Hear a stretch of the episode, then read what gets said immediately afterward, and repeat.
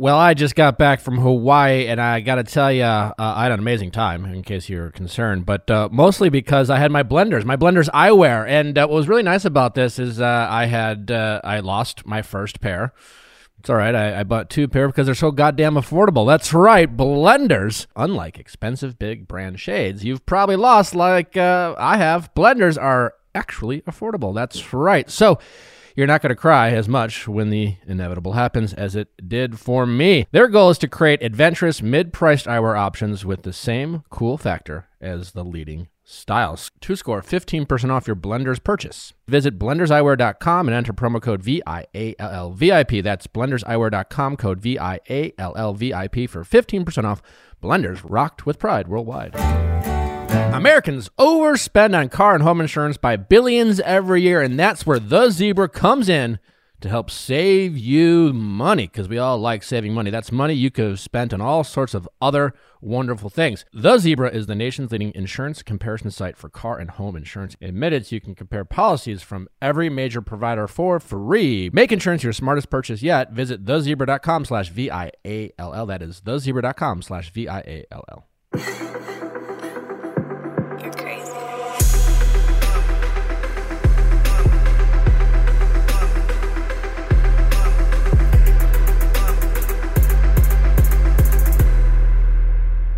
Hey everybody, what's going on? It's Monday. Uh, I'm Nick, uh, joined by the the team, uh, Amanda, Alley, Chrissy. How are you, ladies, doing? Magic. Magic. It's magic. They're doing good. Wow. We're having magic moments. You just came back from Hawaii and it's four inches of snow on the ground here for me. Do you really? How far? Yeah, my coach is like so cold. You're welcome. Couch? Where, where, where, what are you? What are you? What are you guys been up to? Um, my sister got engaged. Oh, that's, cool. fun. Yeah. Do you like her fiance? Yeah, they've been dating for 12 years. okay. So I've known him half my life. So, what made him finally pop the question? I, you know, he, he wanted to make sure he could get her the ring she deserves, and it's gorgeous. was it? Was it about the ring?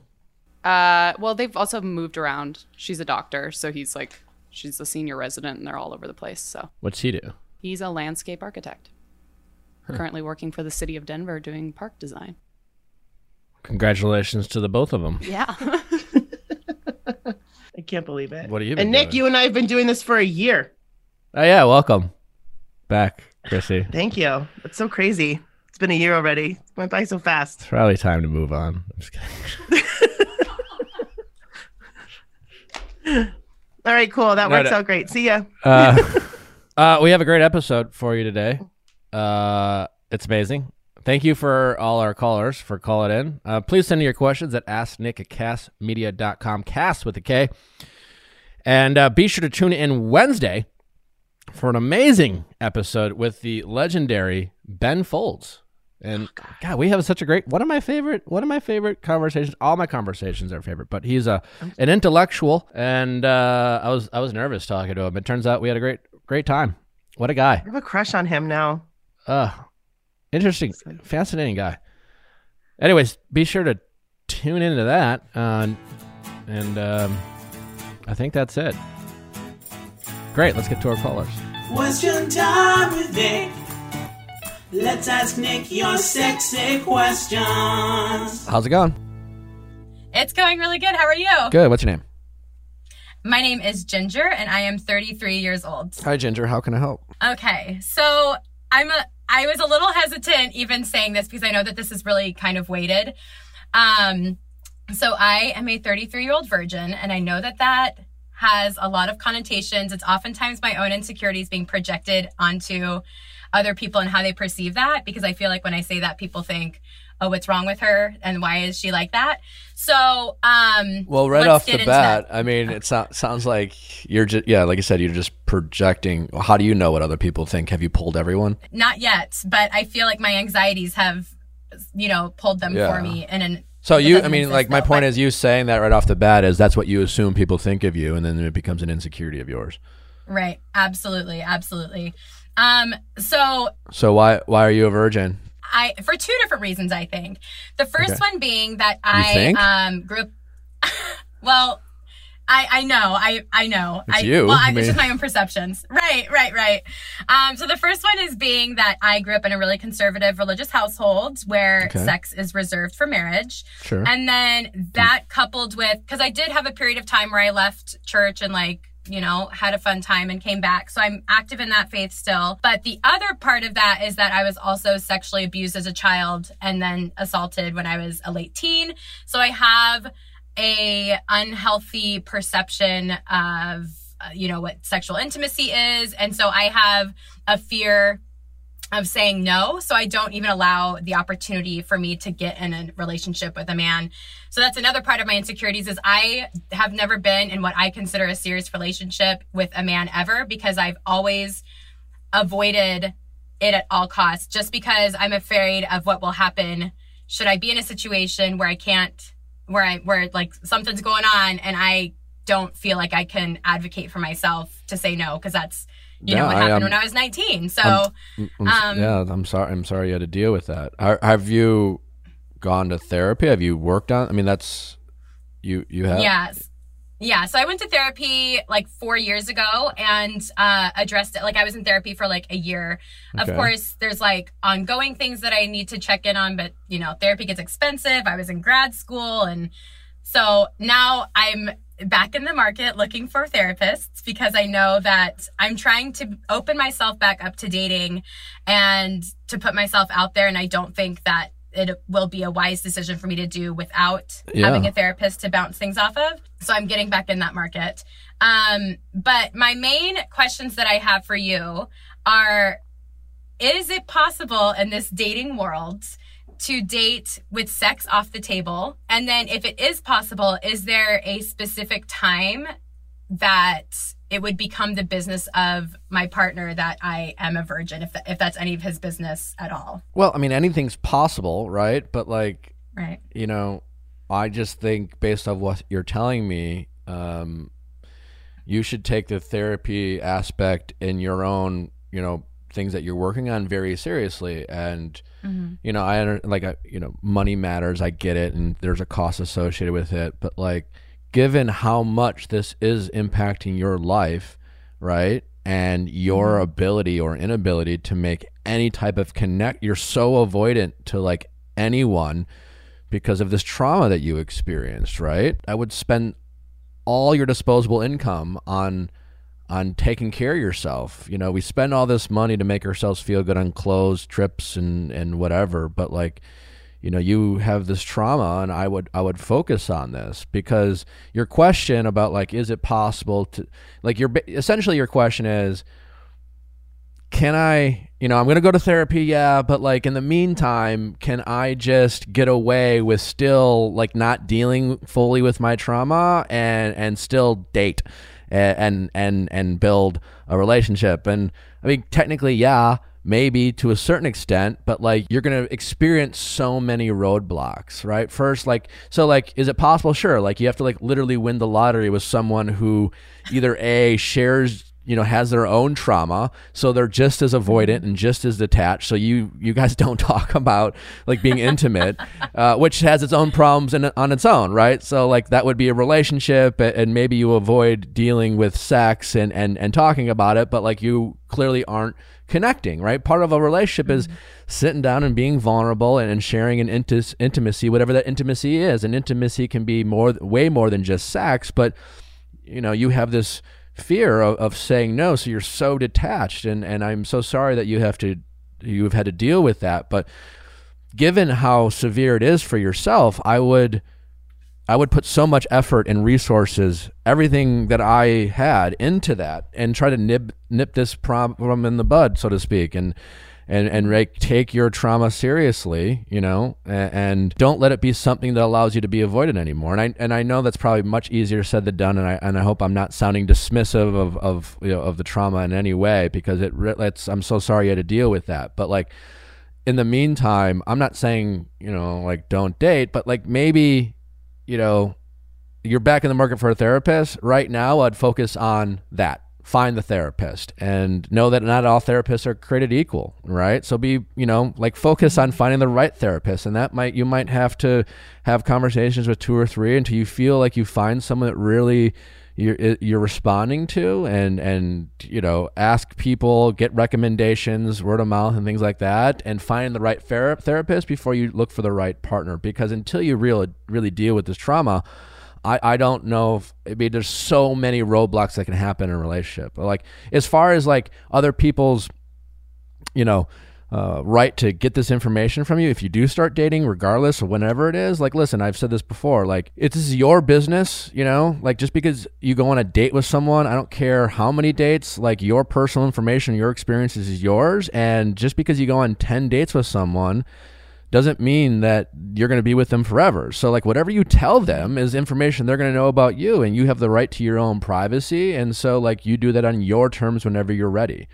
Um, and, but dealing with this trauma and having a therapist will help you, you know, accept it and be okay with that so you can be more vulnerable. That if you do tell someone, you know, about this trauma, and, it doesn't work out, you're not living in fear of someone knowing this truth about you. And then you start judging yourself because you're afraid that they're going to tell everyone. And then what does that mean about you? And all these things I can only imagine that you might think about and consider. And, you know, if you have any neuroses like I do, like, oh, fuck, I mean, that's, I'd be so like, you know, helpless. So I just can't stress enough that you should really prioritize you know, getting back in the game. So, because you you almost sound a little flippant about like therapy. It's like, yeah, I'm going to do it, but like I want a date, you know. Right, right. And I think you Well, really p should prioritize that. So my my concern, I guess it's not a concern, but I've you know I did therapy before for like a year, and I was kind of dating ish. But another thing that I do um, is that I won't like I'll get on dating apps and only pursue guys that live far away, so that I know that like inevitably Yeah. they'll you know peter out. And so it's like I feel like I understand in theory the things that I should be doing or like that I'd be able to advocate for myself, but putting into into practice with like actual dating experience and like I don't know, experimenting and trying out my abilities. That's where I just I fear that I I don't know that I won't be able to put into practice these things that I've been, you know, you know, meditating over. I've done mindfulness and I've done therapy and like I plan on going back, of course. Um but I don't know, I'm just afraid of never stepping beyond therapy and like putting these things into practice and like really stepping into what I don't know I want to do or need to do in order to find a partner in life because I who wants to be alone? Not me. Well, you know some people do, but I don't. I don't want to be alone. Yeah, I was just wondering. Um, you had mentioned, you know, growing up in a religious home and kind of, you know, going out of faith and getting back into faith. If you, it might be hard to separate the two, but if you went through the therapy and you know really worked on yourself and, um, you know, your previous past was not inhibiting your sexual life, do you think that your faith would still inhibit you from wanting to sleep with someone until it was more serious or until you were married? That is a great question, one that I have been asking myself more recently. Um, because I was just talking to a friend how if I hadn't had that sexual, ex- uh, uh, the negative things happen with sex as a child that I think in uh, undergrad I would have absolutely have had sex by now, um, or I would have had it then because I was, you know, exploring myself in other ways. So it was, you know, I think that yeah, and now as a 33 year old, Yeah. I'm reflecting. Well, no, I mean, I mean, my guess is is like the you know, there's plenty of people, myself included, who grew up in very religious households that were it was ingrained to you like to fear sex and be ashamed of sex and and not have sex to your marriage, and I don't doubt that that's playing a role, but it sounds like it's the trauma that you experience that really is this major roadblock. And then the religious aspect is just like another th- like I said, it's salt it's more salt on the wound than anything. And i think if you are able to help heal this wound then once you do that you will like you know again it's it's kind of simple right? We all whether we you know anyone who's religious will then decide for their, themselves like what compromises they're willing to make. It's just like how likely is I'm going to burn in hell or not. You know what I'm saying? Like whether you're Catholic or Christian or Buddhist or whatever, like very few people are are so devout uh, that they you know don't do anything that like someone or some Bible might say like I don't know you might burn in hell. We'll see right? And, and we struggle with that, right? And that can play a role. And we talk a lot about this on the podcast. But most of those people, if they haven't experienced trauma, are able to kind of figure that out for themselves and decide what they're okay with accepting and what they're not okay with. But it's Right. sounds like to me it's just this trauma that uh, I, I can I can only empathize and try to understand that's really stopping you because when you say to me like I'm so detached and afraid of saying no that I need to protect myself and that sounds really severe and I can yeah I mean if you're afraid to say no then you sh- probably shouldn't date you probably shouldn't get in situations that you you might freeze up and, and not be able to like speak your truth and express how you really feel or say yes or no to something because whew, boy that can get real messy and and Right. so like good for you for knowing yourself well enough, but you shouldn't be so afraid to say no to anyone. That's that's severe and I think you should treat it as such, right? And that's why I'm just mm-hmm. emphasizing don't be flippant about therapy. Don't make it seem like, oh, you know, I know I have to do it, but like whatever. But in the meantime, can I like, you know, like I really think you should just put a pause on the dating and mm-hmm. and and focus on it and really put all your effort into that. Really make it a huge priority. And hopefully if you find the right therapist and it might take some time right? And then you can you know to mm-hmm. your other question dip your toes in the water and and try out some of the things that you are working on. And if it if it and listen and it's not and once you start dating it's not going to be without its ups and downs and its disappointments and and but you just you you have to be able to say no comfortably to date you do. And if you can honestly say that I'm afraid to say no, then I don't think you should be dating. I hate wasting money. And uh, did you know that uh, millions of Americans waste billions of dollars on home and car insurance every year? Well, not anymore because the Zebra is helping you save that coin. During quarantine, I got a new house, I got a new car. And I got new insurance on both, and the Zebra helped me save some money. The Zebra is the nation's leading insurance comparison site for car and home insurance. In minutes, you can compare policies from every major provider for free, all on one independent marketplace. After a few quick questions, the Zebra pairs people with the right insurance companies for them, helping everyone save time and money. Buy online or over the phone with one of the licensed insurance agents. There are no hidden fees or fine prints for your personal information. Best of all, the Zebra has no stake in the policy you choose. They're just there to find you the coverage that's right for you. Make insurance your smartest purchase yet. Visit thezebra.com slash V-I-A-L-L. That is thezebra.com slash V-I-A-L-L. If Ryan Reynolds owns it, it's probably good. It certainly will be funny. And he's like known for like marketing that doesn't cost much. So he got you. That's amazing. the Walmart Ryan Reynolds. I love it. Ryan Reynolds spent all his money on a cell phone company, had no money left for marketing, and I said, "Listen, Ryan, I'm obsessed with you. I'll do it for free." For people looking for extra savings, Mint Mobile offers Premier Wireless for just 15 bucks a month. All plans come from unlimited talk and text plus high-speed data delivered on the nation's largest 5G network. Use your phone with any Mint Mobile plan and keep your same number along with all your existing contracts. And if you join Mint Mobile now, they will give you Ryan Reynolds' phone number for free. Yes. I might have made that last part up. Switch to Mint Mobile and get premier wireless service starting at just 15 bucks a month. Mint Mobile secret sauce is that the first company to sell wireless service online only. Uh, I mean that makes sense. I used to sell cell phones. Uh, one of my first jobs as an adult, and uh, I'll tell you what, I was useless. Get the new wireless plan for just 15 bucks a month and get the plan shipped to your door for free. Go to mintmobile.com slash V-I-A-L. That is mintmobile.com slash V-I-A-L-L. Cut your wireless bill to 15 bucks a month. That is insane. I, you know what I'm spending on my wireless? 10 times that. Cut your wireless bill to 15 bucks a month at mintmobile.com slash V-I-A-L-L. How is Ryan possibly making money by only charging 15 bucks a month? What a guy. What a giver. That's fair. Yeah, I, I think your assessment is accurate. I think that, and another thing with me is that, again, it's a shame in me projecting my own insecurities onto others. But it's like, okay, I'm already 33. I already admitted to never having a boyfriend because I'm afraid of what could happen if I get close to somebody. And then it's like, okay, what if therapy takes like two or three years? Then it does. Now Then you're I'm only 36. 35 and 36. But but but if you don't get therapy, I promise you, you're going to be dealing with this. And maybe you go on dating Mm-hmm. apps and start dating in the meantime. But if you can't say no, it's going to be at best just a mess, and at worst, you're going to experience more trauma. When you're 36, you're going to wish you were 33 again, and when you're 40, you're going to wish you were 36. So like. And that's why I'm just emphasizing like the less you make it a priority, the longer it will take. And I don't know how long it's going to take, and it should take how long it should take, right? And that's mm-hmm. okay, but don't be afraid of getting older. You know, what you should be afraid of is avoiding it, not dealing with it, and being 70. Right. Yeah, that's yep. You know because like i get it. You wish you were 23 and and, and dated but like you, that didn't work out and that's fine. But 36 is fine. 36 is still relatively young. You can totally date and have sex and have kids.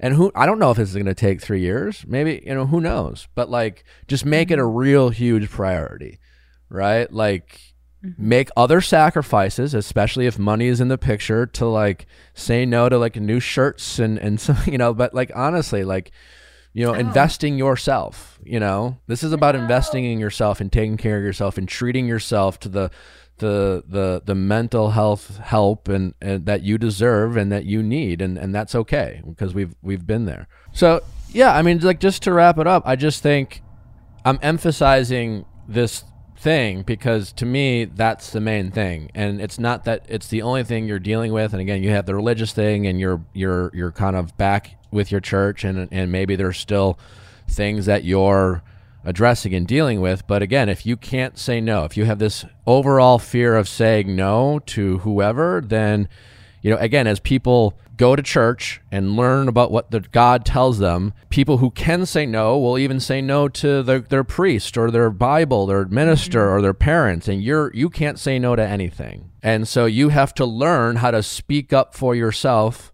and say no and set boundaries. And those boundaries need to be set in all aspects of your life right?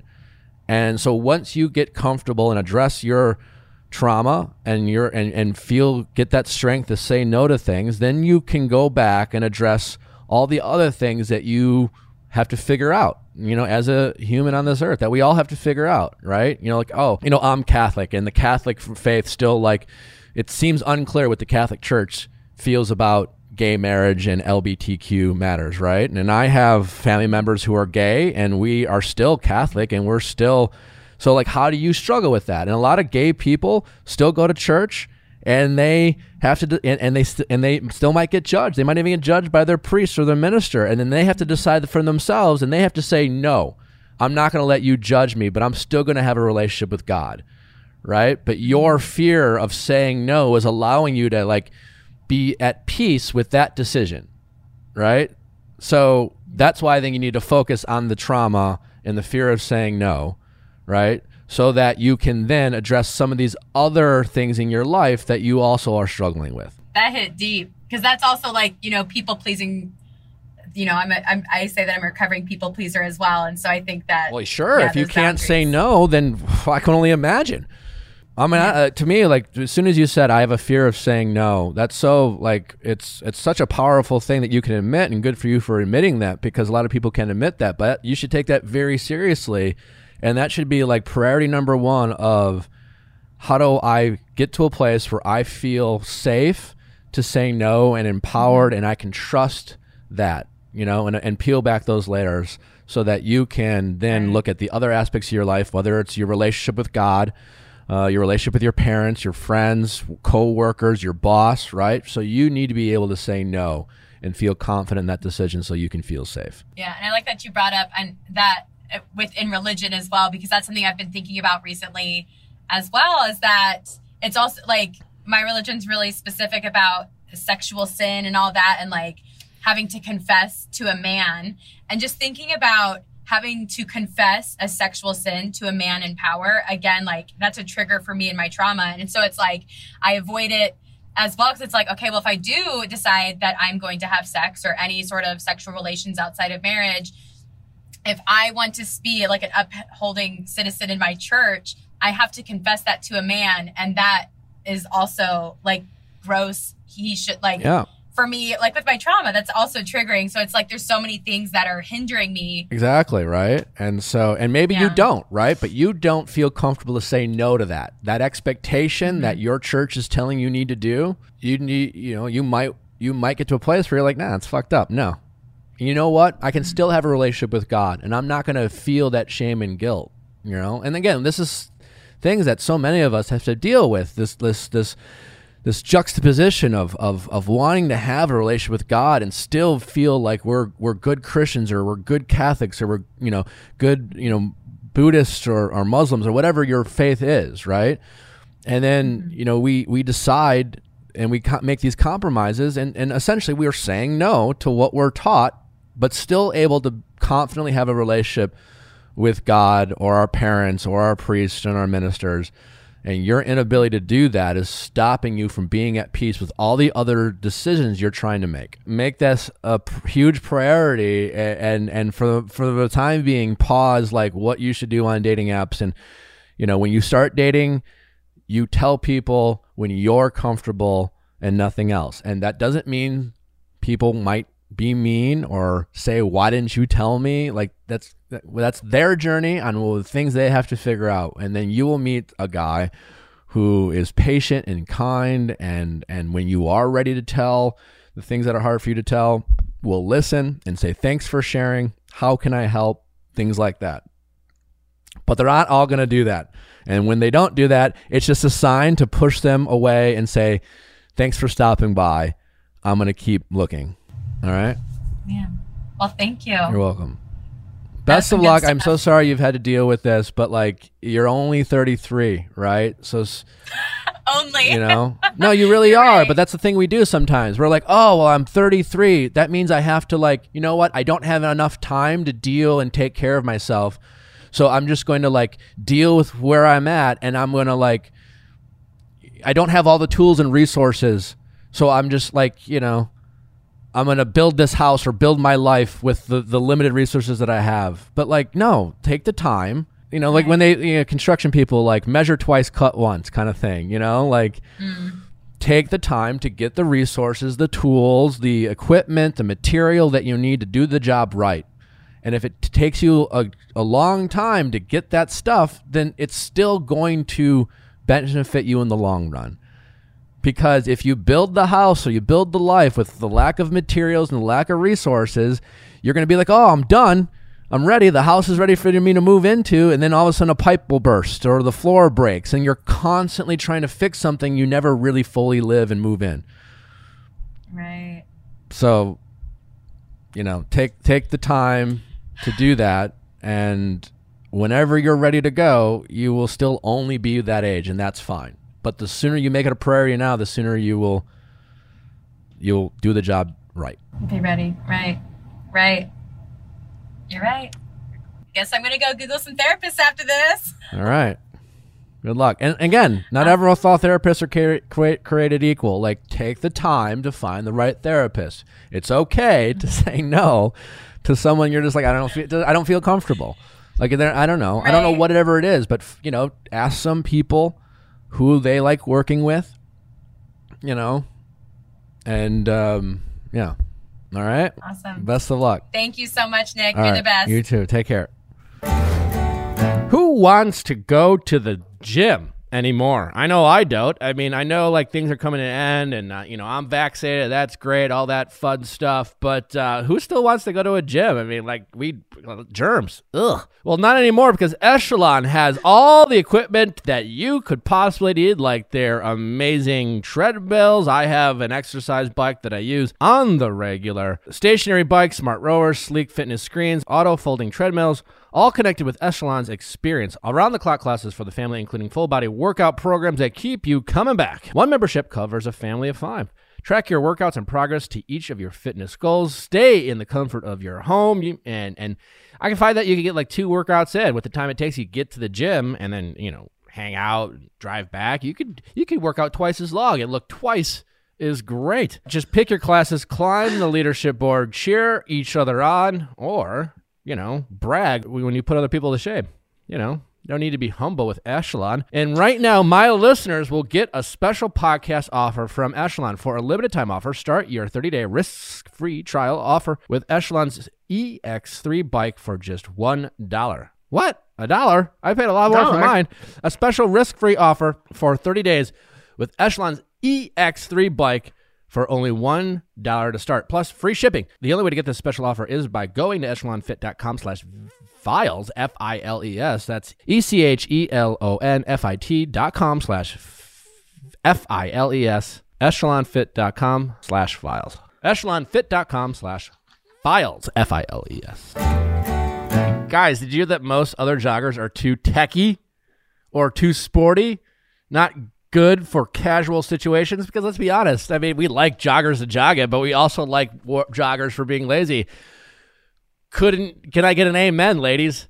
Amen. I got a black pair. There's a couple things about them that we really, really love as women. One, the waistband is nice and thick. Two, the pockets are in the front, so you Wait. can fill up your pockets and you women- don't have to. You Yes. like, as women, you like nice and thick? Yeah, I love it nice and thick. Interesting.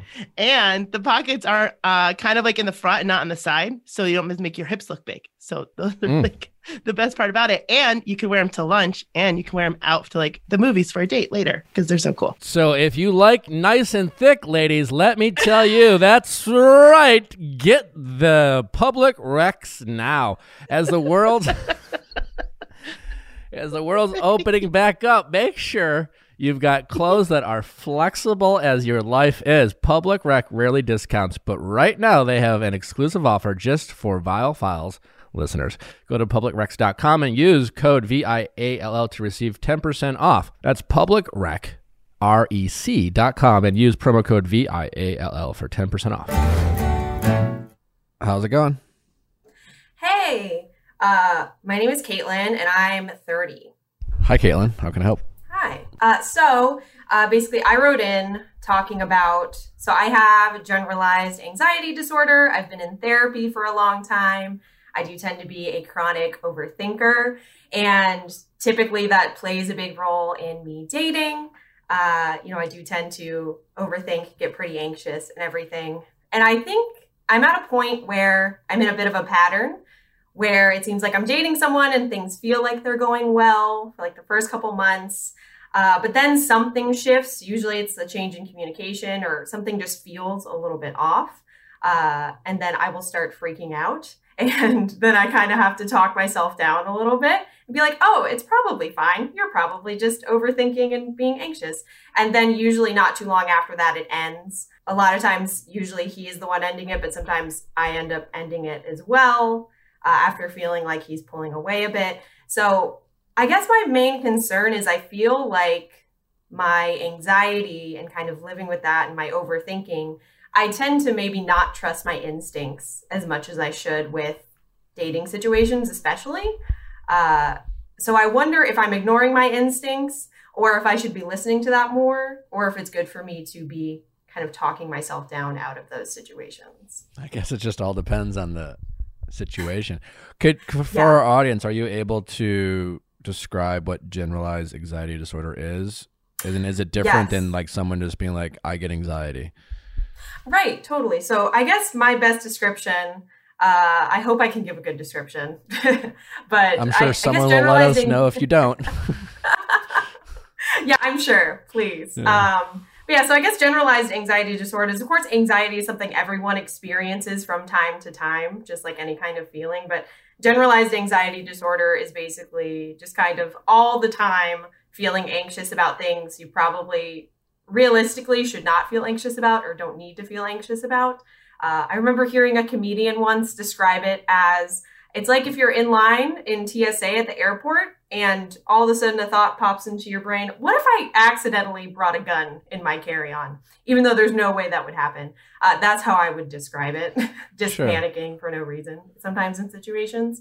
So I think having lived with that for a long time, I, I do tend to sometimes, I think, write off these feelings or thoughts that come up uh, in situations and kind of talk myself down a bit. But then I look back and think, oh, is that an indication that maybe this situation isn't right and I shouldn't be in this and I should do something about that? Or are these feelings worth communicating or is it just my anxiety? So I think that's usually the situation that I'm in with that. Sure. I mean, uh, as far as dealing with uh, the anxiety, you said you've mentioned you've gone to therapy. Is has that helped you? Um, like, I mean, because like I, Mhm. I, I- don't know if I haven't been diagnosed with generalized anxiety disorder, but the that analogy you gave, I can relate to the idea of like like once I plant a seed of, of thought in my head, I have the ability to ruminate and Mm-hmm. let it con- and go down a rabbit hole. Uh, even though when I really think about like what's playing a role in that thought, there's no actual basis to actually believe that to be true. Like in that extreme example, I was like, well, I don't even own a gun, so good chance it's not my bag, you know. And and in Yeah. a, like a daily life situation, the things that we worry about, um, you know, it's one of those things of just trying to check yourself and asking yourself how likely could this happen? Because I guess anything's possible. Sure, you know, Mhm. like coincidences can happen, but they're often not coincidences, kind of thing. So, like, Right. how is that? Have Yeah. you just practiced not doing that, or have you identified what maybe is causing this uh, anxiety? You know, maybe like some childhood trauma. Yeah, I definitely I've been learning a lot more about attachment styles recently, so I definitely think I have an anxious attachment style. Um, and I know some and I know that something I'm aware of that I I try to work on especially in dating and just in general in my life is I do tend to not prioritize my feelings in a situation. So I think that can also be contributing to the anxiety. If I feel like I'm leaving something unsaid and I'm talking myself out of saying it, um, and whether or not it's a the correct feeling to have in that situation i think i do tend to not prioritize that and say like oh you're you're overreacting. You're doing this. You shouldn't be upset about this. So i do tend to do that a lot. Um, and i think my uh, my personality is just kind of to do that because i do tend to be a bit of a peacemaker type where i don't want to you know create conflict or do anything like that and i'm actively trying to work on that and get better and i think i am getting better uh, but it is something i constantly am aware of Sure. So, can Mhm. you give me an example of a dating situation in the past Yeah. where you were conflicted between am I justified to worry about this or is this like something that I'm have the right to be bothered by and but ultimately like maybe chose to bury it at the risk of, you know, uh, sounding crazy or, or being paranoid and, and thinking it was maybe just you, you know, self sabotaging. Right. I think uh, I, I'm sure I have plenty of examples, but most so most recently, I was dating this guy we'd been dating for just over two months, not too long, and he had was starting to get more busy, which there was a legitimate reason because he started taking uh, some classes and he was working and taking classes. You know, I did that with my master's degree. I totally get that. So I was trying to be very understanding that he was more busy, so I wouldn't hear from him or see him as much. And I think the first week it was fine. It felt normal. Uh, you know, at this point before that, we'd been seeing each other multiple times a week. We would text every day for at least a little bit, uh, and it was pretty consistent. And then as time went on, I would hear from him less. Like he would initiate conversations less. And we at one point went about almost three weeks without actually seeing each other at all. Um, and I kept telling myself, oh no, that you're, you know, give him space. He's probably just really stressed. You know, you don't know him that well. Maybe this is kind of what he does. At this Uh, point, are you guys just like hanging out or have you defined the relationship? We hadn't defined the relationship yet. I mean, we said that we were exclusive. So we said that they, we weren't dating other people. It was like a soft define. It was a soft define. because like It you might not have yeah. defined the expectation you know you might not have defined the relationship as like oh we're going to call each other boyfriend and girlfriend but Right. to define the expectation of we're no longer going to be hanging out with other people is it's a pretty big step i mean Yeah. that's like that's saying i'm committed to only dating you Right. and then if anything changes i'll let you know i won't just right. you find and out. we literally had we we had pretty good communication up. I was very upfront. How long with were you dating? expecting and looking for. how long were you dating before you said i'm no we're, we're gonna mutually not date other people It was about. Let me. I'm trying to think. I think that was. It was around. It was like at Valentine's Day. So I think that was probably a month and a half. So like just over a month and a half. Or Okay, so. yeah, it can be. It's Yeah. reasonable. Yeah. I mean, I think three weeks is a really long time to have no communication with someone that you have said, "I'm not going to be dating other people." Right. We were communicating, but it just wasn't at the same level. And then we literally, I saw him once, and it was just he came over after his class was done one night, and then we just for a little bit and then left. So What do you say? it was, uh, what do you mean? So while he was busy with this class, Yeah. and yeah, you're right. It's just like sometimes people get busy, especially early on. How much was he communicating with you? I guess what I'm saying is if Mhm. I'm going to tell someone I'm dating, I don't want to date anyone else, that's a pretty big expectation, especially nowadays, right? Right. And granted, yes, there's still a lot to get to know about one another. Doesn't mean you're deeply in love. It doesn't mean you're committed to each other for the rest of your life. But there, that's a big step of saying uh, we're gonna turn the dating apps off for a while. We're gonna commit to getting to know each other. And so if if I were also to be busy with work or whatever other priorities, and I realize that, and I I should be aware of that, and I should be considerate and empathetic to how the person I'm now committed to, who's committed to me, and there's a commitment there. You guys have no long, you guys have said you're not dating other people. I would think mm-hmm. it it would be incumbent upon me to say, hey, just so you know, I, I'm just real stressed out, real busy. Like this is not a norm, but like I'm really excited about you, and I, I do I can't wait to hang out with you, et cetera, et cetera, to put your mind at ease, and that would to me would be a very normal expectation of you to have. Right. And if he didn't do that, then I think it would be a normal, you know, reaction to be concerned. Yes. And I was, but I didn't want to say anything. So he didn't. he Um, didn't do any of that. He just like kind of. He didn't. He, He- didn't acknowledge Yeah. the obvious. Is that true?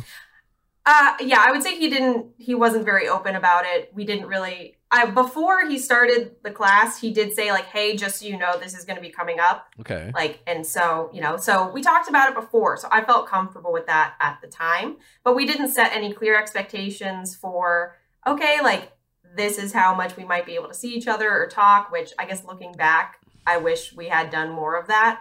Um, so, but so in my mind, it's like you're being supportive, you're being understanding, you're not pressuring him, you're doing all this stuff. Yeah. Um, but in reality, it's not. But I also was saying, well, it's not unrealistic for someone that I am dating and not, and I'm also not exploring my other options to basically be not having much desire to really see me or talk to me in a meaningful way. Just like, like having basic communication, but not really him being like, hey, just, there was one instance where after his class, like on a Friday, he called me and he said, hey, just so you know, I'm going to go see some friends but uh, I do really want to see you, so I'll call you tomorrow. But uh, my friends asked me to hang out, and I feel bad saying no. So don't, but don't worry, I do want to see you. Uh, so I was like, okay. And then we hung out the next day. Uh, but then after that, that didn't really happen anymore. So at first, it seemed like he was doing that to an extent, but then eventually it just fizzled out to a point where the week of Easter was like the week before Easter Sunday. I texted him and said like it was after his class was over and i said hey i um i really want to see you this week. Like when can we make plans for this week? And that was on tuesday and he didn't text me back until easter sunday.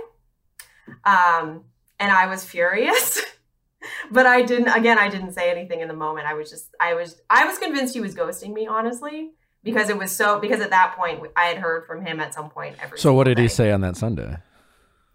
um, on that Sunday, he said, like, hey, I'm sorry, I've been such an ass, like, not getting back to you all week. Like, I just wanted to check in and say hi, and I hope you have a good Easter, like, with your family. Um, because he was up seeing his family, and that was it. He just said, oh, I had a weird week. And I, of course, in my head was like, what does that mean? Yeah. I mean, know. well, it- so just let's rewind. When you guys said, Yeah. "Hey, I only want to date you for now," what was that based on? Like how you were hanging out for like a month, month and a half, or Mhm. how often were you guys hanging out with each other? Were you intimate with each other? Like what was going on that made you both say, "Let's not date other people"? Well, yeah, we were we were at the point where we started off really only seeing each other once a week, um, and then we did start being intimate pretty quickly. It was like second date. Okay. um you know so and then we you know and then it got to a point where we would see each other like two sometimes three times a week and then it was valentine's day coming up and then um you know he was like hey like you know i really would like to do something for valentine's day you know i know we it's kind of early but i would like to do something um and then it was kind of once we did something for Valentine's Day, we kind of had this discussion of like, how are we feeling about things and where Who are we brought that up? And we, he did. He brought it up. Okay. mm-hmm. Yeah. So, and it was just, you know, and it just felt like we were on the same page, just in terms of, and of course, I go back and I dissect that conversation thinking, well, maybe we didn't actually say that we were, because we said that we both said, like, hey, I'm just someone who I don't really like to be dating a ton of people at the same time, you know, that kind of thing. So we kind of, you know, said, like, hey, like, we're not seeing anybody else. So, you know, and maybe to me, I don't know, maybe in his mind, we didn't actually say we were exclusive. I don't know. But again, that's me backtracking and trying Sure. to make excuses for him, probably. Probably. know. Yeah. I mean, next time you're in this situation, don't be afraid to, you know, finish that conversation to make sure there's clarity. Like, especially since he was the one who brought up the kind of check in in the first place. And then you kind of say, Mhm. well, I mean, I don't really want to date other people and I don't like, you know, having to, you know, I don't like dating multiple people. And then you can say, yeah, great, me neither. So, like, I know we, I know we have we're still getting to know each other, but like so just to you know and make Mhm. maybe maybe make a joke, just be like so to be clear, we're like we're gonna like we're date like this is we're gonna Yeah. really put an effort here and like not date other Mhm. people and Right. you should be able to ask that, especially since he brought it up and and get a response, right? And his response Right. will matter. That will help you uh, really see how serious he is about Right. setting the expectations and you kind Right. of maybe avoided finishing that conversation which allowed you to go back and kind of replay it in your head and, and created some confusion Right. again i'm nitpicking things to learn from but No, yeah. yeah i, I don't I, I think you had every right to like it's i don't like if you're actually committed to dating someone they make you a priority especially early on. And Mhm. he didn't and i get that he had other things going on but he, you know though his his follow-up to someone he says he's only dating and not dating anyone else on easter like it just checking in is like a weird like what what at, at this point like what are like if i if you got asked to go on a date at this point like it would be weird for you to say yes? Like you haven't talked you've barely talked he's checking in and really what he is is responding to you five days later but in the meantime if you got at, like you went grocery shopping and all of a sudden this like good looking guy was like hey you want to like grab a drink and you were like Mhm. uh let me check on the person i can't get a hold of who's not really my boyfriend but i told him i'm not dating anyone else kind of thing Right. And that was what I was struggling with because I was getting to a point where I was just getting really frustrated and being like, if, okay, if you're not going to prioritize me, I should be exploring my options. well that's what i'm saying you know so going know. back to when you guys set those kind of you have set expectations it's okay to play out some scenarios to avoid a confusion. Like, so to be clear, if Mhm. like some like great, you know, some hottie asks me out in the grocery store, I'm gonna say no because I'm focused on you. Right. Like, even though, like, we don't have to use the boyfriend girlfriend label, which people get so hung up on. Um, like, we, uh, Well, maybe I next time a guy brings that up, ask him what he means by that. Right. You know, put him like, especially if a guy, you know, not like don't drill him, but like, all right, cool. Like, I hey, to be clear, I like you, so thanks for bringing this up, and like, I definitely. But what do you mean? What does that mean to Mhm. you? right. You know, like if he is getting if he's dating you for a month and a half, you've been hanging out on a regular basis and you're having sex and he gets weirded out by calling you his girlfriend, even though he wants some like clarity from you about who you're having sex with, hmm that's a red flag if he gets weirded out by like labels. And we never, we didn't really get into a label conversation, but he did say, um, I know, but you got, got- into a we're not dating other people conversation Yeah. and chose not to have the labeling conversation. right. Yeah. And then Yeah, all of a sudden he started acting like someone he was casually dating. hmm Like his actions, regardless of how much he had going on, like looked like someone who didn't ever have a conversation about not dating other people. His actions were like someone he's, you know, whether he had sex or not, may, went on a few dates, had a nice time. He's like, hey, you know, talk to his buddy and be like, yeah, this girl, she's part of the roster. You know, a couple girls I'm talking to, but she's maybe my favorite. You know, yeah. And his friends knew about me. Like, he told, like, his friends about me Sure. and, like, everything. So, which I know, like, I don't, I was trying not to read too much into because I've been in situa- in both Yeah. types of situations. and it didn't really make a difference. But So for you, being someone who is an overthinker, right, who can mm-hmm. second guess conversations at the risk of, you know, pushing things too fast or being that girl who like asks direct questions, like maybe you should just save the your yeah, maybe yourself. You just sa- save yourself the energy and the future frustrations of having to guess what they mean as someone who mm-hmm. overthinks by just having these conversations up front and getting very clear understandings of what they mean by the things they're saying.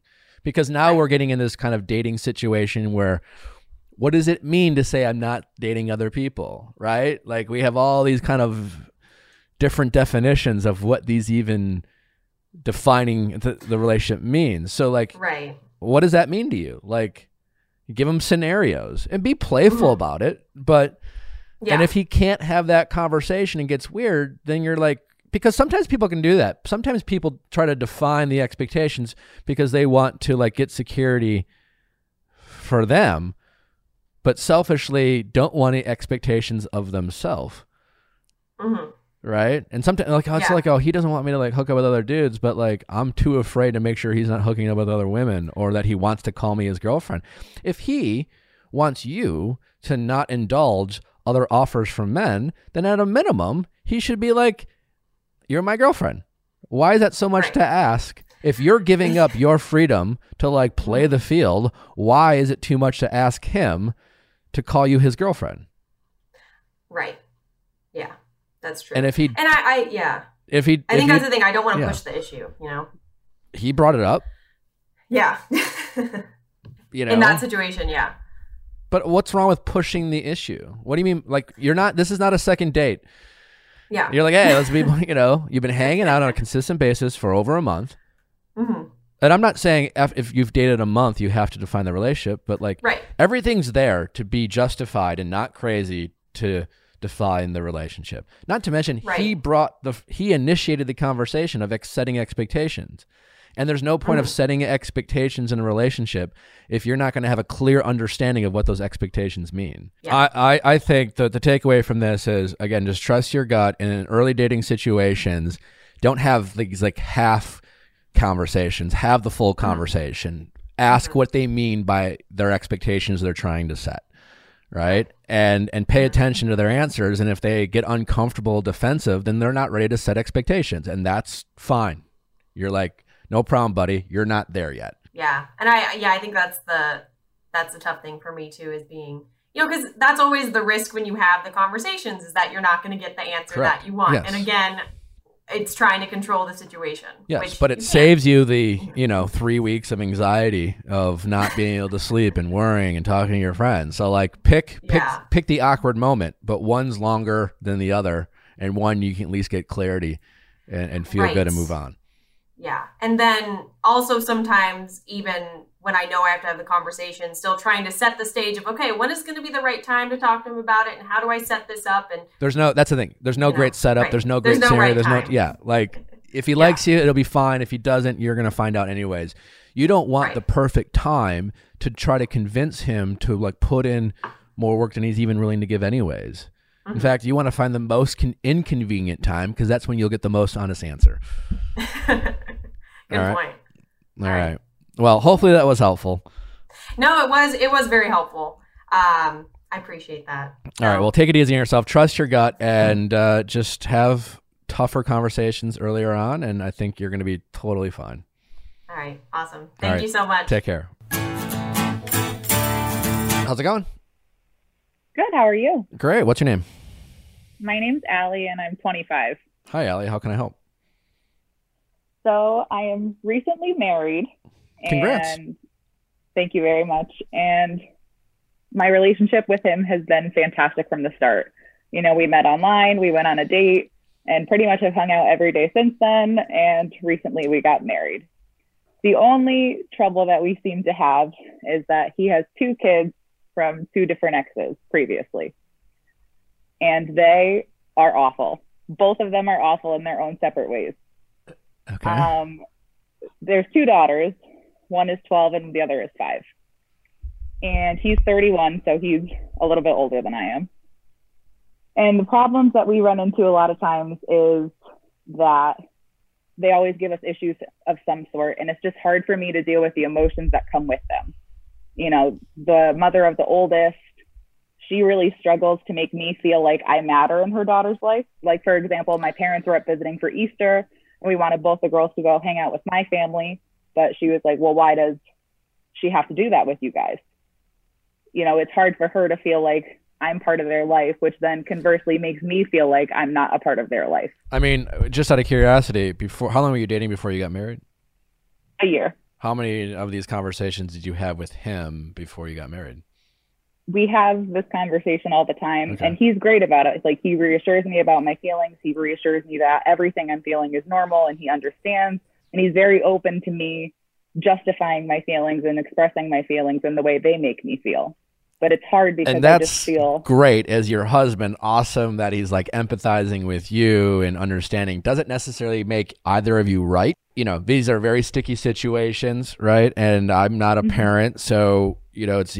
But I, I'm simply just saying I also empathize with the defensiveness of what his uh, his exes might feel about, Mm-hmm. and that's great that you want to include them, but focus my, my advice to you is focus on your marriage with him and that relationship.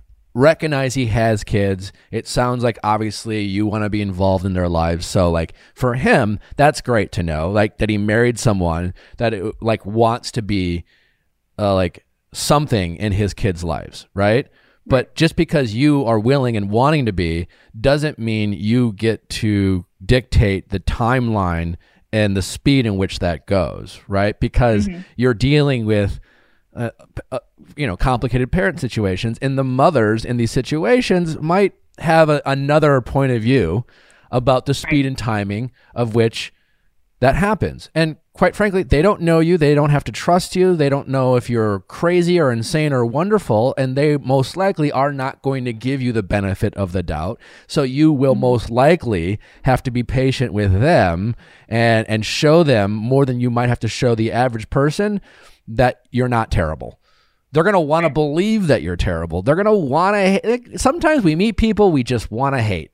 You know, oversimplifying it. Like, yeah, if you're a sports fan, you just kind of want to hate the. You know, sometimes you're just like, I want to hate this guy, but fuck, he's good. You know, like people want to hate Tom Brady, and then he wins Super Bowls. You're like, ah, god damn it, right? Tom Like- Brady's my husband, so I get it. Yeah. yeah. So you get what I'm saying? Like, so I think, you know, when you're just like, well, I want them to meet my family, I would get why they would be like, why the fuck do they have to meet her parents or whatever? Like, fuck her. Yeah. And I'm not saying just let them be okay with it. Just be chill, be understanding, don't fight fire with fire. It's one of those things like if you like match their level at and if if they go low and you meet them low, like they're not going to like be self-aware, recognize how low they're going. They're just going to point how how low where you are.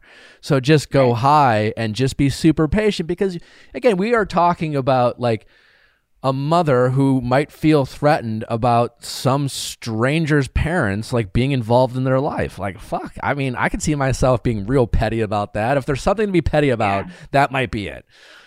No, definitely. So focus. Yeah. You're you're newly married. Like you've only been with this guy for over a year. Just really focus on this relationship and this guy. And as long as he knows that you love his kids and you are there and willing to be a, a mentor or just another person in their lives at any level, allow uh, uh, you know whatever he and his, his his and their mothers allow because keep in mind they're also their mothers and they have a say in how that child is raised it's not your call you Right. don't have the right to point you can be a you can support him but it's not your right to have an opinion about how they're raised Right. certainly not Right. yet you know maybe in the future Yeah. And the thing that my husband always brings up to me, though, that also kind of makes it feel confusing is initially in the beginning when we were early on dating, we have full custody of both of them. So obviously, I am with them time wise more than their own mothers are. yeah So in the beginning, when they would come ask me, you know, for like a simple thing like, oh, can I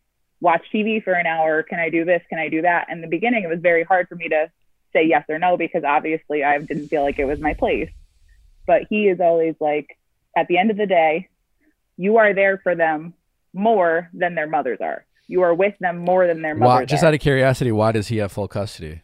That's cu- So for the oldest, um, they ended up getting pregnant in high school, Okay. and when the baby was one, she called him and said, "I can't do this anymore. You need to come get your kid," and went out of the picture for a few years. okay. For the youngest, right now, she's more 50-50. We're actually currently going through a custody battle with her right now, but it's looking like that we're gonna have more time with her than the mother will. Yeah, I think so early on, the best thing for you is to play the good cop as much as you can. Just be the not don't give him any reason to be threatened by you. Be over accommodating. Let let him fight the battles, right? And and you know, be be a level-headed sounding board for him that even if cuz I'm sure it can be irritating for him to like fight with these people. I get it. Like nothing can is, yeah. is more sensitive and complicated than these custody battles and I really empathize with everyone involved. But for you, just try to be the person who's just like I at the end of the day, I just I recognize everyone's pain in the situation and throwing stones and bringing up the past isn't going to help the kids, right? There's always let's let's focus on the kids. And it's what's better for the kids is that everyone these kids feel loved by everyone and they're all getting good advice. So like just yeah, you're gonna have something you're just gonna have to deal with, and and you obviously got involved in the situation, and and try don't try to win, don't try to be mm-hmm. right. You know that doesn't get you anywhere. Doesn't help the kids. Doesn't you know it? Um, it only helps your ego. So these are just some things that I think you should try to think about. Um, but focus on him, your husband. Let your husband deal with these things, and you're just here to support him. And um, the more you let these women feel empowered and that you're not a threat, they're they'll easier they'll be able they'll, th- to work with. The, the less they think you're a threat to them, being their their kid's mother, the cooler they will be, and that might take time, years maybe. Yeah. The other thing that I'm kind of struggling with too is with the oldest. Her and I have a fantastic relationship, you know, and one thing that I admire about both, you know, my husband and her mother is that they will never talk bad about each other in front of the kid, which is great. But then the problem is, is the oldest will then come to me with issues that she has about not only my husband, but about her mother too. So I kind of fall in this neutral ground where she feels Well, like no, she- but that's the thing is like don't don't confuse that kind of like bonding moment with something that is Mm-hmm. okay, right? You should respect the bond that his he has with his ex-wife or ex-girlfriend or baby mom, whatever the whatever it is, and Right. make it clear that as a third par- party, you're not going to allow this kid to use you as a way like you know what I'm saying? You are you are all united front. And that's what you need to make these women understand, right? Because yeah, if if if she feels like her husband, right, is the who is not going to talk bad, but like you never, but you're going to allow the kid to like vent to you. I mean, they can Yeah. vent, but like at the end of the day, you have to make it clear where you stand, and you stand with the parents, and then you can talk to them and be like, hey, like just so you know, like they vented to me, I I, you know, tell your husband first, let your husband communicate with her, right, and let her come to you to build the relationship. Don't don't come to her, right? Let her come to you, the mom. Um, but do not, do not, at the risk of want, feeling like this is a bonding moment with the kid, make them feel like you are, are, are an alternative to vent and talk shit to. That's right. terrible idea. Uh, really No, nip that in the bud and like advice. and set those boundaries. Like you are Yeah. part of this united front. That's a great idea. And then just in terms of dealing with all of them and all the drama that they bring, like what is your advice in terms of not allowing myself to go into like an emotional spiral about it? Because obviously it's frustrating and obviously it's frustrating for him and it's hard for me to watch him deal with all of the drama that they bring. And it's hard for me not to set reasonable expectations with yourself. If you're expecting this to be uh, this problem to be solved in a month, like you're going to drive yourself nuts. If you recognize that, like, listen, this is a situation you got in, and in almost all these situations, everyone can do better. Everyone can show more patience and empathy. Everyone can like spend a little more energy empathizing with the person on the other side. And so you're just there to help support your husband and help each other have that type of empathy. And that won't always be easy.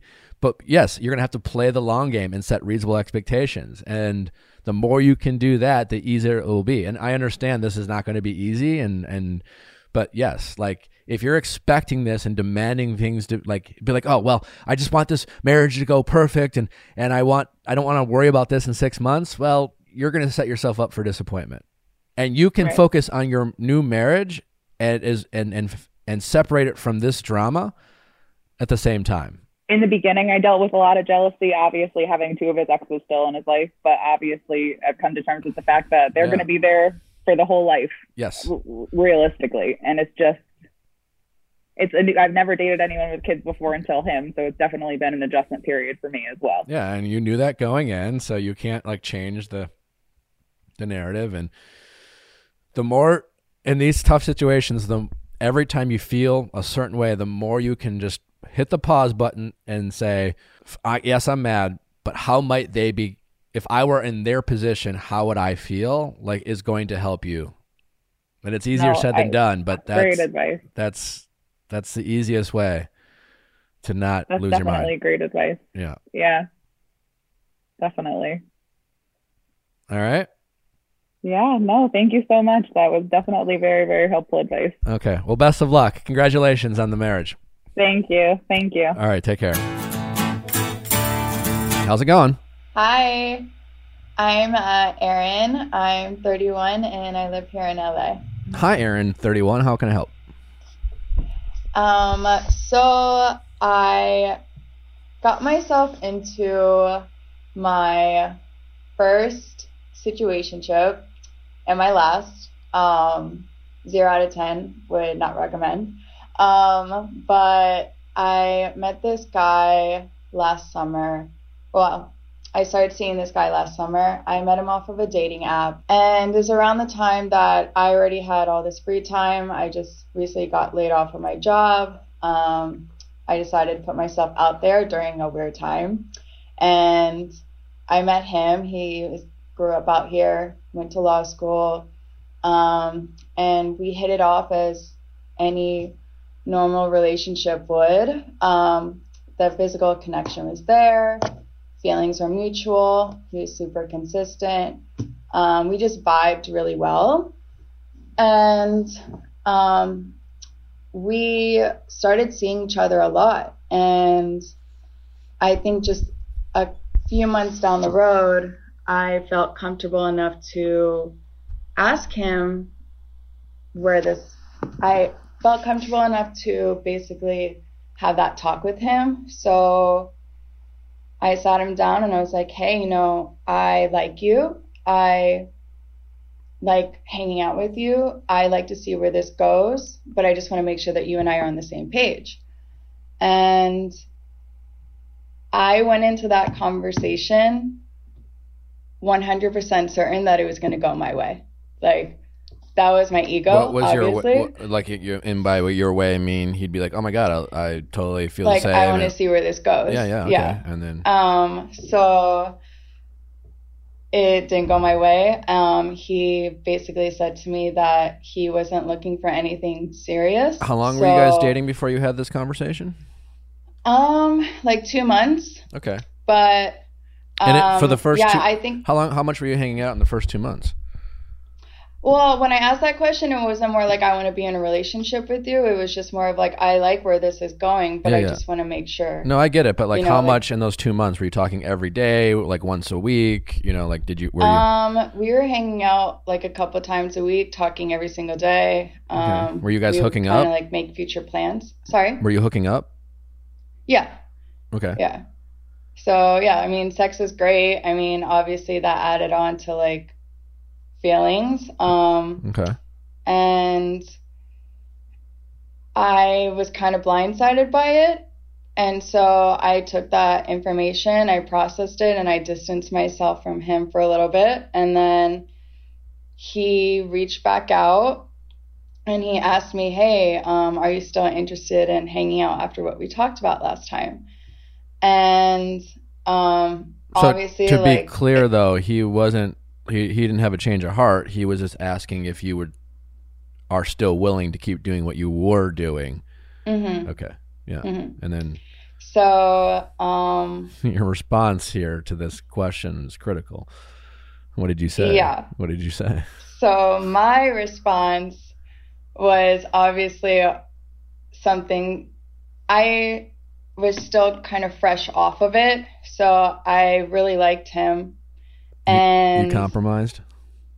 I compromised. Yeah, I compromised. And I know I'm a dumbass. But um, um, I compromised on it and I just kind of pushed my feelings down. I was like, you know what? I can handle it. It's not that big of a deal. Um, I was like, if it doesn't work out, it doesn't work out. We started hanging out more and more, more frequently than before. He was Just out of having me hang curiosity, out I'm curious. Mhm. I'm like, I'm, it's it's a genuine question. Like, how much when so like you started you you compromised, you started hanging back out, back out. Things picked up, and to your point, you started hanging out even more. How much of you was hoping that you would still get what you wanted based off of how much you were hanging out and things like that where like oh it all felt good it was fun and you you guys were having fun and it felt like boyfriend and girlfriend and how much were Mhm. you getting your hopes up based off of that Um, I was getting my hopes up a lot. Like I felt pretty disappointed. I I had a lot of expectations into it and where sometimes I felt I was like obviously that leads to disappointment, but it started leading to the point where I was digging myself a deep fucking hole, you know? Um, I would yeah put my feelings aside. I would put on a front and pretend that everything was okay in this situation. but like also you, wasn't. you weren't necessarily putting your feelings aside because that's my question is just around like you were still being like oh maybe i don't know like hmm this is going great. I mean, he sees it too. So like, I know he said no, and I know he said he just wants to like do what we were doing before. But like, we're having so much fun. Like, why would he say no to Mhm. this?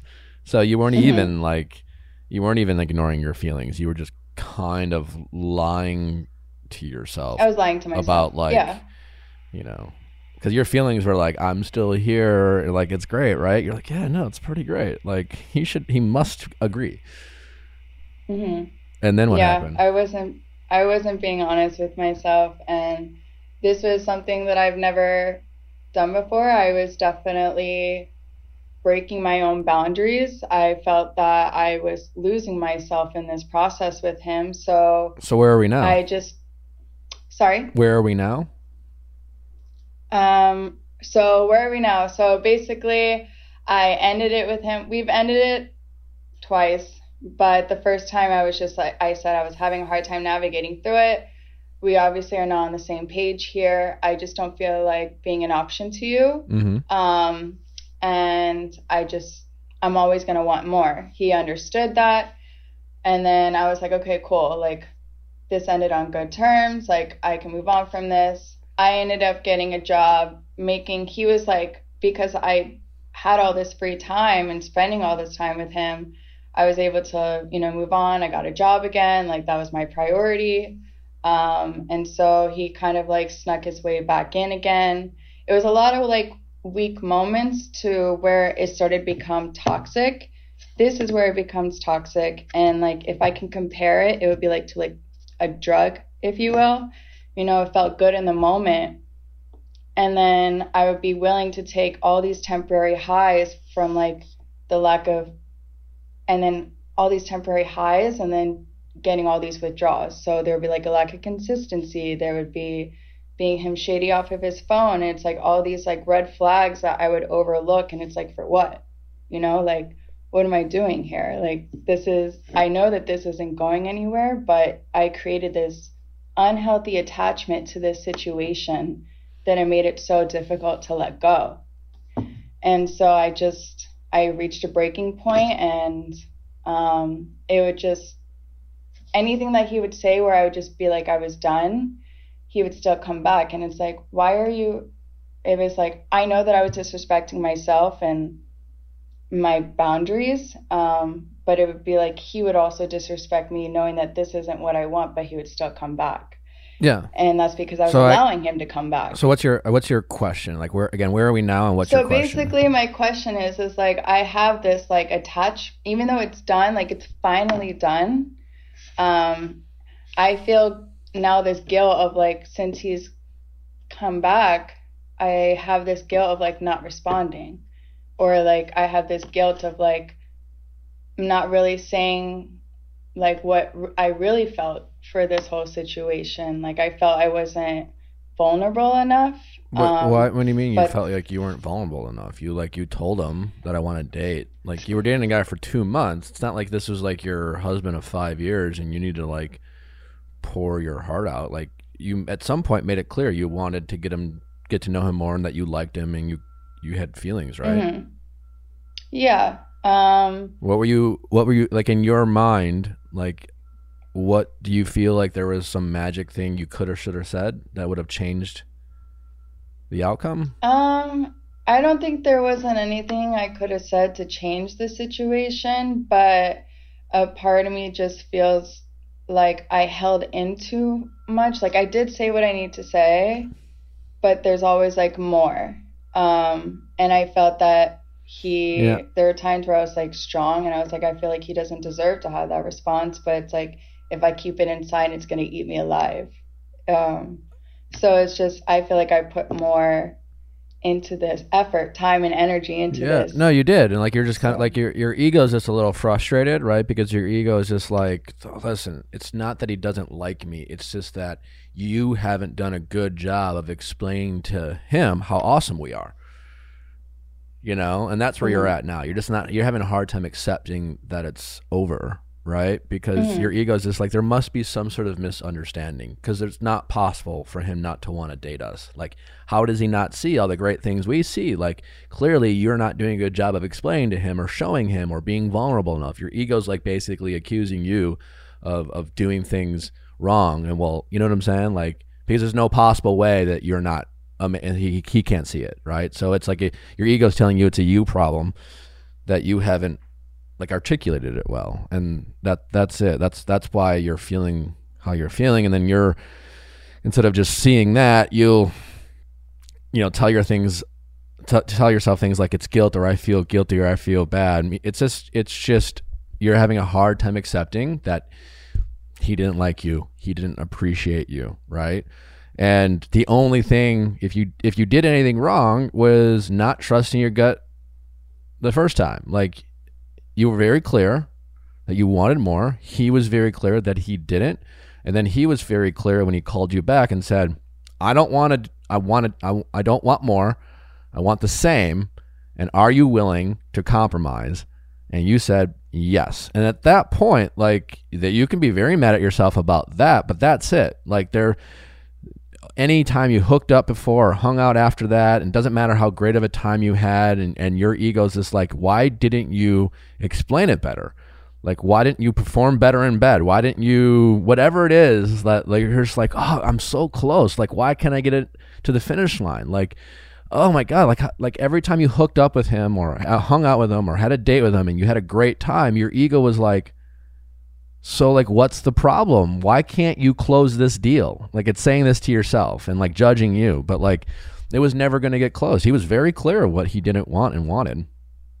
Right? And so it probably, you know, um and and that's it. Like also like this is, you know, I've I don't know if you I've used the sour patch analogy before, but he this is your sour patch kid, right? He's he's just you get that quick like that quick fix. You mentioned drug or whatever like you know, for me, it's Sour Patch Kids. I know, like my mouth salivates every time I see, see Sour Patch Kids or know it's there. But I, you know, I look in the ingredients and it's just full of like, dare I say, toxic things, right? Sugar and whatever, corn syrup. Like that's not good for me. It, it feels good. Oh my god! Like oh my god, when I and I put it in my mouth and it salivates and it's like, oh god, what a fix, right? But I eat too much and I immediately feel like crap. I got like gut rot. I'm just like, oh, I feel sick after doing it, right? And then I swear I'm never gonna do this again. But then I go to the movies or whatever and I see it and it's like in a bowl at a friend's house. I'm like, oh fuck, it's there, and it's like, ah, I can't stay away from it. But like, you can't live off of Sour Patch Kids because the stuff inside is not good for you. Right. And like, you just have to accept that it's not good for you and move on. Like, Sour Patch Kids are never going to be something that I can eat on a regular basis and look and feel the way I want to feel right? And so I have to let it go. Nothing's going to change it, right? My ego can't convince me that somehow like God made my metabolism so special that I can digest and, and turn all the toxic ingredients that are in Sour Patch Kids into something that's like, you know, good for me. It's just not going to happen, right? And you just have to accept that you're being stubborn and not accepting it, right? Like that's it. Like you should never entertain a conversation with this guy again unless it includes him saying, "I'm so sorry. I I, I should I asked more of you than." Uh, you were able to give because you were very clear about what you wanted out of this, and I asked you to compromise what deep down you knew you shouldn't do. And I'm sorry, but now I realize I do want those things. I hope that you were willing to give me another shot, but I want to make it very clear. I want all the things that you want. I'm willing to make sacrifices. I'm willing to give things up. I want this relationship. I make no promises on how it's going to work out, but I want that. And short of that, like that's the only thing you should do in terms of having if, if he doesn't do that then you should never entertain it again and just accept that you know you compromised way back when and that's the only thing you got wrong. But other than that you just need to like check your ego and be like hey listen we are good enough. We are great. But like everyone's not going to love us. Like we're not deserving of every person that we want it's love and affection. You know, we just have to focus on giving it to the people who want us. Like people talk about checklists, like oh checklists, you know, they had he had it he had it all. Like oh my, god, it was great. But like people often forget the the box, right? That is they love me or they care about me or they consider my feelings, right? Like that's a box people never want to check. It's just like, well, they have to love you back. They have to like care about you, right? That's a a box you should want to check and people often don't check that box but we ignore that box because they you know look good or they're charming or they're funny or, or they make money or or like they're good in bed or like they love their parents or they went to a certain college you know i don't know. But like they ha- like you don't it's not your job to get them to love you. It's not your job to get them to show you affection. That's like that that should come naturally. If it doesn't happen we just have to accept that that maybe they're not our, our guy? And we often have a hard time accepting that we did. Mhm. We try to check that box on our own. It's not your job. Yeah. I think it might also be, you know, I do have a habit of holding on to people, not even just like relationships itself, even like friendships. Like I have a habit of like holding on to people that aren't necessarily like good for me. Yeah. Well, there's Um, something there, right? That's something you should address. I mean, if you think there's a pattern there, you know, therapy is a great way of addressing this. Some maybe some sort of attachment style or disorder that you're dealing with, right? It's all like ego driven, right? You're stubborn. Are you a stubborn person? You seem like a stubborn person. That's okay. I'm stubborn, but I am stubborn, yes. Yeah, I so, like, like, to think you that know- sometimes I'm always right when I'm not. you're so. you're stubborn to a fault. You don't like accepting that, you know, and your stubbornness probably serves you well in a lot of aspects, maybe even work. Like you're a problem solver, you'll get it done, but sometimes you just have to let go. Sometimes you make bets that are bad, and nothing you can do is going to change that. But if you keep betting a bad bet, you'll just keep losing more. So that's just something you're going to have to work through. And it's good for you to recognize that it is a pattern for you, whether it's friends, whether it's dating situations. You have to be willing to, once you put out what you want and your expectations, and those expectations aren't met, or they even make it clear that they're not willing to meet them, then then it's time to leave and walk away. And it's not your job to convince them that they're wrong. It's not your job to like explain to them why they should reconsider. Mhm. And and and don't let your stubbornness get in the way. Yeah, that's always been the issue on my end. Yeah. So, you know, you're that's great to identify it. Now you need to work on it. Now you need to be able to check yourself. Now you need to be next time you get in a situation, you're this this feeling you feel short of you finding the one and that's hard to do. So like chances are the next person you date, right, is going to you know, not be willing to do something and you need to be able to say, "Okay, I accept this." and move on. And, and and not feel like it's some sort of defeat, you know. hmm Yeah, I just need to not compromise on something. Actually, like I would never do this ever again. That's first and last time. Um, But it's probably it doesn't sound like it's the first time, right? I mean, like this situation is the first time, but like by your own admission, you have a pattern of being stubborn and and doing even this with friends, and so you just need to like, you know, I think it'd be a healthy practice for you to like recognize that and be vulnerable with yourself and be like, you know, like you know what, I'm human. I have some flaws. This is something I need to work on. It's probably going to take some time. You know, I need to figure out why I do why I do it, and and so how do I recognize it in the future so that when it does happen, you say, Erin, time out. like I just need to stop. I need to. I'm not going to eat those Sour Patch Kids. This it's this willpower, right? Like at some point, you just got to be like, no, because like no matter what you tell yourself, those Sour Patch Kids are going to make you sick.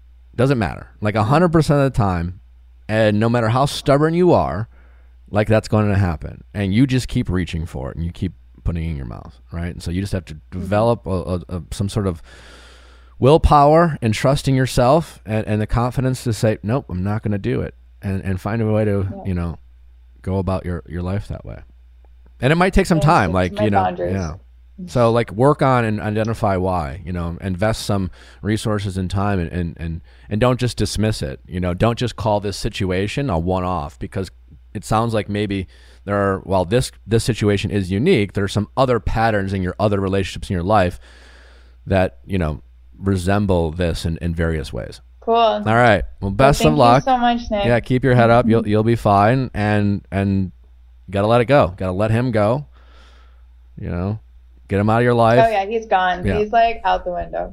But thank you. he might he might pop in again but you know Oh, um, yeah, he definitely has. It's just the yeah ignoring or blocking. all right So all right thank you. take care Bye. Bye bye. Well, I hope you guys enjoyed this episode. I know I did. Did I enjoy it? I don't know. I think you did really good. You're giving people some really good blunt what they need to hear information. Well, I can't thank you guys enough for listening. I hope you enjoyed this episode. We certainly enjoy giving it to you. That sounded weird.